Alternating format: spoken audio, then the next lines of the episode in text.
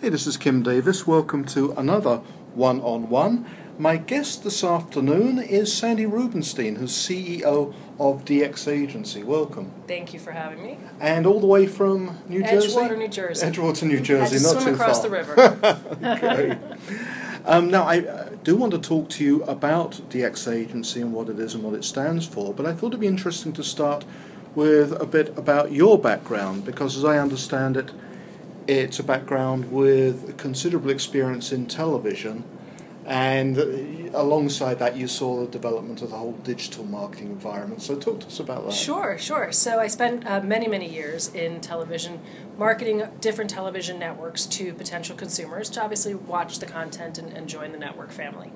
Uh, and as digital started to evolve as a, as a viable medium to place dollars against, I kept putting more and more money into digital. So whether it was creating e-cards to tell you know customers about upcoming shows or a series in next week's episode, um, or creating uh, websites or landing pages or sweepstakes, I kept finding that digital had a much higher ROI and um, a higher engagement level.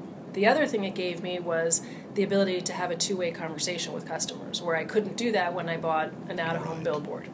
Uh, so digital sort of became this natural progression, and as I looked at what do I want to do next, um, digital was the opportunity that I found most interesting. Also, uh, digital must give you the opportunity to optimize at short notice to kind of turn a campaign really quickly if sure, you need to. yeah. Sure. I actually, uh, one of the projects I had been working at, I was at a women's television network, and there was a, a very small movie that we were promoting. Uh, just on air, and I had said to to a couple of the senior executives that I really thought we should put some money against it. And it wasn't a priority, and it was um, the demographic was a little different, so they didn't feel that we'd actually make an impact. And I said, you know what? Let me just take a couple hundred thousand dollars out of you know this this budget and just do digital and use it as a test case. And once I did that, we had similar size ratings to our regularly promoted shows, uh, and a whole new audience of people who we had targeted through digital. And it's exactly that. It's a much more flexible medium. We were able to pivot very quickly. When we saw certain things were working, we were able to move money into that. So, yeah, it's definitely a, a much more nimble uh, Okay. marketing tactic. Okay, let's talk about what, what DX agency is doing in the space. And one of the things uh, I noticed when I was doing some research is that DX agency is very proudly women and minority owned, which I guess is still pretty unusual in the agency space. So maybe you could talk about where the agency came from, what it stands for. Sure. So the agency was born out of the music business, um, and it was it started and its corporate entity is still Decent Exposure, um, which in the music business you don't really have to think too hard about the why. Um, but the agency was born as a hand-to-hand distribution company, street teams, men on the streets, Ah, yeah. uh, college reps, and then the record label started asking. Oh, well, since you're creating our college rep program, can you create a website for them to aggregate and find out the information? And, well, if you're already creating the website, can you put banners that they can download and print at the, at the different campuses? And little by little, we started hiring developers and designers, and uh, before you knew it, decent exposure became a much more decent uh, place to be. And um, when I joined the company in 2010, we merged the name, um, merged, we sort of pivoted uh, the name to DX Agency. Because really our clients had started in the music business, then in the television business, um, and as we moved into CPG, it was a much bigger sort of scope than this sort of one to one, hand to hand company. So we transitioned into DX Agency, and um, there really aren't very many female or minority owned agencies. There are a couple of minority owned entities who really focus into the minority space and who do an excellent job there. Um, but we are somewhat unique because we, although do have a uh, Latin American office in Miami, which focuses on Latin, uh, U.S. and, and LAC uh, opportunities, our um, headquarters are really focused on American clients and, and their business. Okay, it's an amazing story because it's from from street team to full service agency. And Who I- knows what's next? I was looking on the website, and it kind of like anyone can check it out. It kind of changes your full service social engagement, advertising, marketing, creative, CRM, SEO agency. Kind of what don't you do? It, it really is full service. We don't do windows um, or floors. And the rationale behind that is really based on my experience and based on how I got to where I am today. Um, it's really about marketing. It's about communicating with your customer and what do you want them to feel, the action you want them to take. What's the what's that final report card? And then let's build the strategy against that. And if digital's the right vertical, we're your guys um, or ladies in this case. But if it's not the right vertical, we might make a recommendation that says, you know what, you really should look at radio or this opportunity TV. Whatever the right strategy is, is what we want to deliver our clients, and then hopefully help them implement. Okay, so you're channel agnostic. You're, you're looking for the best channels. Okay, and I did want to talk to you today, particularly about television, because that's a channel which has really evolved. We have the possibility possibility now of addressable television. There are opportunities to personalise content, that kind of thing. Um, how, how has that all changed in your view? It's interesting because um, there's a, a lot at play when you talk about programmatic and addressable. Uh, from an agency perspective, you have competing politics within the company, right? So you've got your DR team, you've got your buyers, you've got your programmatic team, and they all have different ideas of how you know the plan should be delivered for the clients, and they're somewhat at odds with each other, right? Because if you're delivering a programmatic plan, you're really not recommending a DR plan. If you're delivering a DR plan, you're really not recommending Okay. a, a regular national plan. Uh, so, from an agency perspective, I think it's a very interesting time. Uh, the thing that programmatic offers from a client's perspective is data. Yeah. Data above and beyond Nielsen, which, you know, for so many years has been sort of the holy grail. And um, how do you propose anything outside of the Nielsen specs? Uh, but the, the programmatic data, the, the third party and big data that, that it offers you, really goes far above and beyond and makes your buy a lot smarter. So there's there's push and pull in the industry, and it's it's definitely an interesting time. Well, it, it can make the buyer smarter, but you also hear people currently talking down programmatic. Programmatic done badly can just be a lot of ads thrown out there. You don't know where they're going. You don't even know if human beings are seeing them a lot of the time. Is that reputation deserved, or is that just how not to do it? I think it depends who you're interviewing. hmm Um, I think that uh, sure, there's the opportunity for that to happen with any buy, right? And even if a human is touching it, you might be getting a regurgitated plan from last week, and Right. just same demo. Why not? Um, but I think there's there's a middle ground somewhere. Um, the ability to have the data overlay makes your buy a lot smarter. Fundamentally, when you do a media buy over anything, you don't know if anyone's going to watch. You hope, right? And you hope that the, the audience is delivered. And um, but the idea of of buying and not shooting from the hip, and having all of that data to overlay Nielsen is an interesting consideration. Yeah.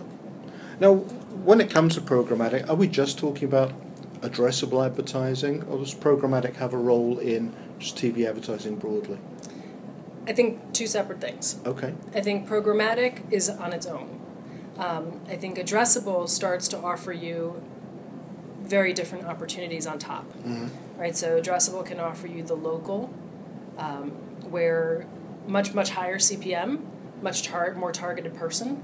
Uh, if the local MSOs are able to insert in their local avails an addressable spot, I might be paying two hundred dollars a CPM rather than twenty for a national. Right. But that two hundred is a very qualified consumer, Yeah. give and take. And I guess with addressable, you've also got, you're not talking about third party big data, you're talking about knowing who you're speaking to. much much more Yeah. than than regular programmatic correct Okay. Um, do you see programmatic as having expanded the opportunities for advertising television? In other words, has it given it a new shot in the arm? Because TV advertising has been around together.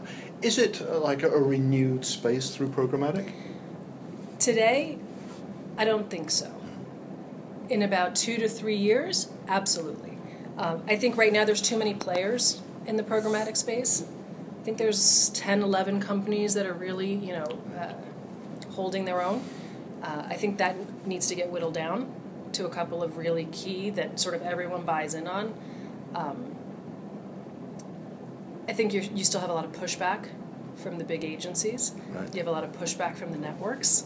Um, so there's everybody needs to find a rhythm, and once that rhythm's found, everyone will flow together. Yeah. Uh, but it, it definitely begs the question of for many, many years, we bought based on Nielsen's information and based on you know a really smart buyer and planner. Yeah. Um, and their recommendations based on your business. It could be called hunch. Yes, um, which I miss from the creative space. um, but you know, the parallel to the creative world is that we don't just ideate anymore good ideas. Yeah. We look at the data first and we say, you know, who's that target? What do they look like? What are their interests? And then we ideate ideas based on how are we going to super serve that target. Same thing in the media buying world. Yeah. Okay, I'm just getting a little bit more into the nitty gritty on the on the data. No, um, so I understand you do creative. You strategize with your clients. You look at which channels they should be using. How close to the data do you get? I mean, for example, are you is DX Agency actually executing media buys? Do you have a trading desk? We do. We, uh, we execute digital media. We have a TV and radio relationship with another agency because it's Uh-huh. not our expertise. Um, and we have a, an out of home agency that we use also. Um, the data is pretty important, especially from a digital shop. We have a lot of data. Yeah. Um, and we have a lot of first party data, which is you know the holy grail when it comes to the data world. Um, we're also expanding the company and building our own data services because it's something that our clients have asked for and shown great interest. Right. Uh, and that first party data, which is, I think, a, a really good driver, um, is most important. Yeah. Now, presumably, you can get the first party data. You can ingest that from your clients because hopefully they have that. Uh, yeah. We hope. Can, are you also bringing in sources of third party data Yes. and appending that? yes. And you're doing that in house? Yes. Interesting. Now, the point of difference for DX is that I want humans Mhm. looking at that. Yeah. So, although we do have um, the appends happening electronically, we're going to double check it with humans Okay. because I don't. I do agree with the idea, as a digital shop, this is going to sound awkward. I do agree that computers can do wonders. Um, I also do think that we know a lot more than we let ourselves believe we know as, Mhm. as people. Um, and having sort of that, that purview over the data, sometimes you can find anomalies. Sometimes there's things that the, the computer may recommend, but you just, you know, are not the right direction. So it, it still requires both, in my opinion. See, so there's a kind of balance there. the- the Yeah, we like humans. people. Yeah. okay. and what you're saying also reflects to me something I'm seeing a lot in the space, which is the way agencies are evolving from the traditional creative agency, sitting around a table, coming up with a great idea for a campaign, and coming back three months later to see if it worked. Mm-hmm. Agencies are really having to get close to data, technology, and so on now. Are you seeing that? Yes, I think that's the smartest way to run um, because your clients now have less wiggle room. Yeah. Right? I, I miss the days when clients' budgets were endless and possibilities and throw ideas, but now everything really has to have a, a strong ROI. You have to be able to, at every step of the game, I think we had alluded in the beginning how digital is very flexible, so we have results very quickly.